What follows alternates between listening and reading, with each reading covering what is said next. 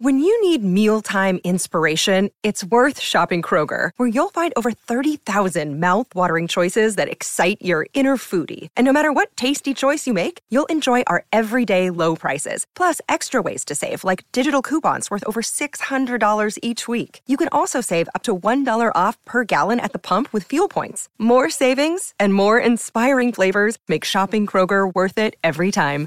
Kroger, fresh for everyone. Fuel restrictions apply. From the window, I could see the wide green and gold of the bogland stretching as far as the horizon. Between scattered rocks and narrow channels of peaty water, some dark shape moves. Or is it only shifting clouds and a trick of the dying light? I can never tell. Gabby, she plays on the rug, weaving another story from driftwood and clothespin dolls. We've been on the beach every summer day, early, before the waves washed the good stuff out to sea again. I'd spend hours in Gran's thread box choosing colors for wrapping the little clothespin, while Gabby changed her favorite color from blue to purple to lime green. One last breath from the old sun sends a long streak of light shooting out over the marsh turning it all to mirrors, and then it's gray. Nothing moves. It's dead. Gran? I say, I'm not sure she'll be there, but I could smell cooking lamb and potatoes in a big pot on the stove. And there she is. Gran? I say again.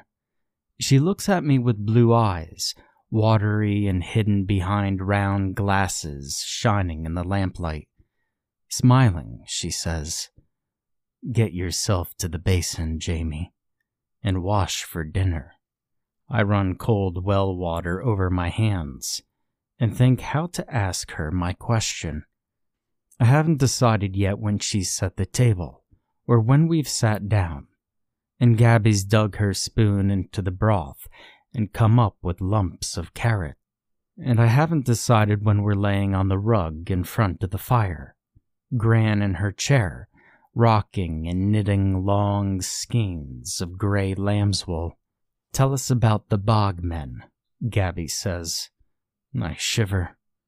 I hate the story of the bog men, but Gabby loves it. I hope Gran decides she's too tired to tell it, but she only smiles gently clicking her needles together like a song, and says, On a grand soft day, your grandfather was cutting peat out in the marshes. This is how she always begins. And as he cut, the wind began whining down, and a fret rolled in from the sea covering all the grass and red lichen on the rocks until he couldn't see more than a step in front and behind. I lived in fear of those sea frets once. The sudden, woolly mists that cover the whole world in seconds used to keep me close by the weathered garden fence and well away from that trackless mire. But your grandfather had lived on this island his whole life, and he knew the way of it better than anyone. So he hefted his spade across his shoulders and turned once to the left and started walking. Sooner or later, he'd come to the sea. If he could keep out of a bog. But he couldn't, Gabby chimes in. No, not he. The bogmen couldn't let him go. They came from their beds, long fingers in the mud, pulling themselves along with their dead hands.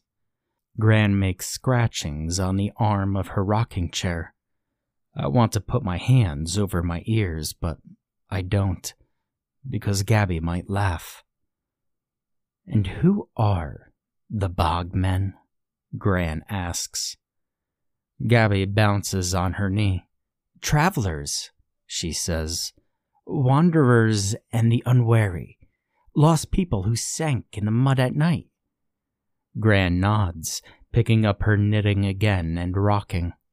That's it. They could come back up in the frets, and on moonless nights.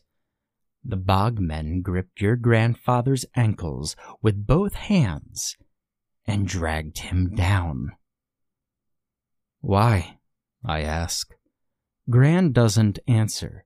She just rocks and finally she shrugs. Well, nobody knows the why of it. The marsh takes what it takes, and how it takes, it is none of our business. I say nothing. Gabby crosses the wooden floor on her little bare feet, climbs into the window, and presses her face against the glass.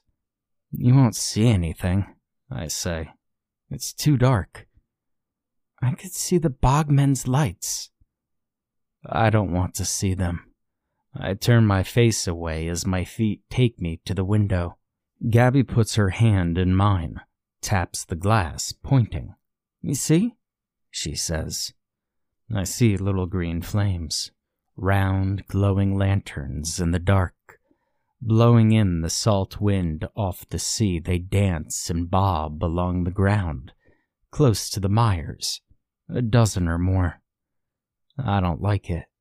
Gabby won't let go, so I jerk my hand free. She pouts.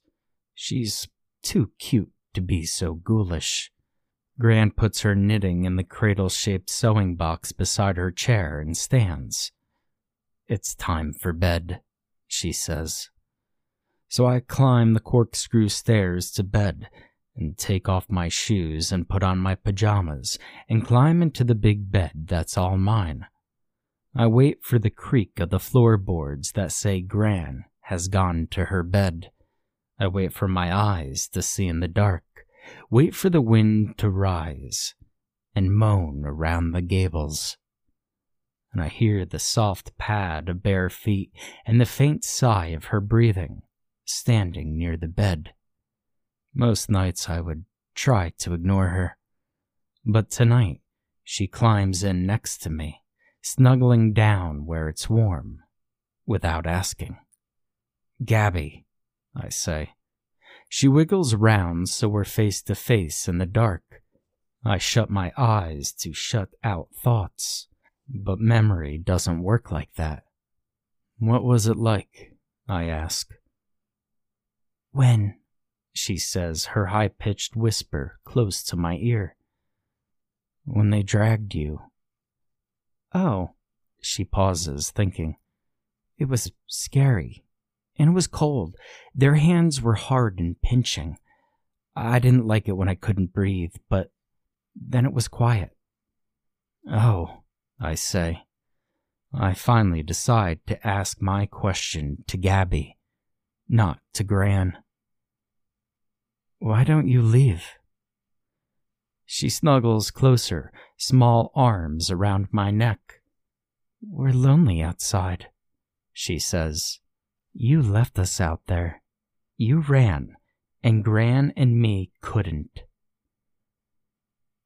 In the morning, a man comes from the mainland, tall and thin, wrapped up in a brown wool coat against the autumn wind. He looks like a scarecrow. He has a case in one hand, shakes my hand with the other.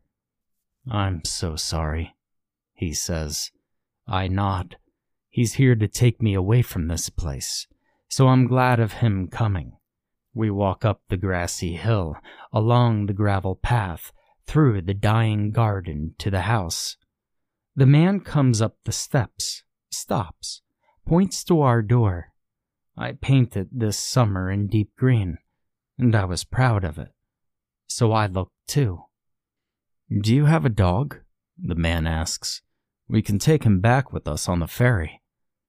I see it then, the long marks of the new paint, deep scratches in the wood itself. No, I say, we never had a dog. I know what they are, though. They come from their beds, long fingers in the mud, pulling themselves along with their dead hands. The marsh still wants what it wants, even when you run.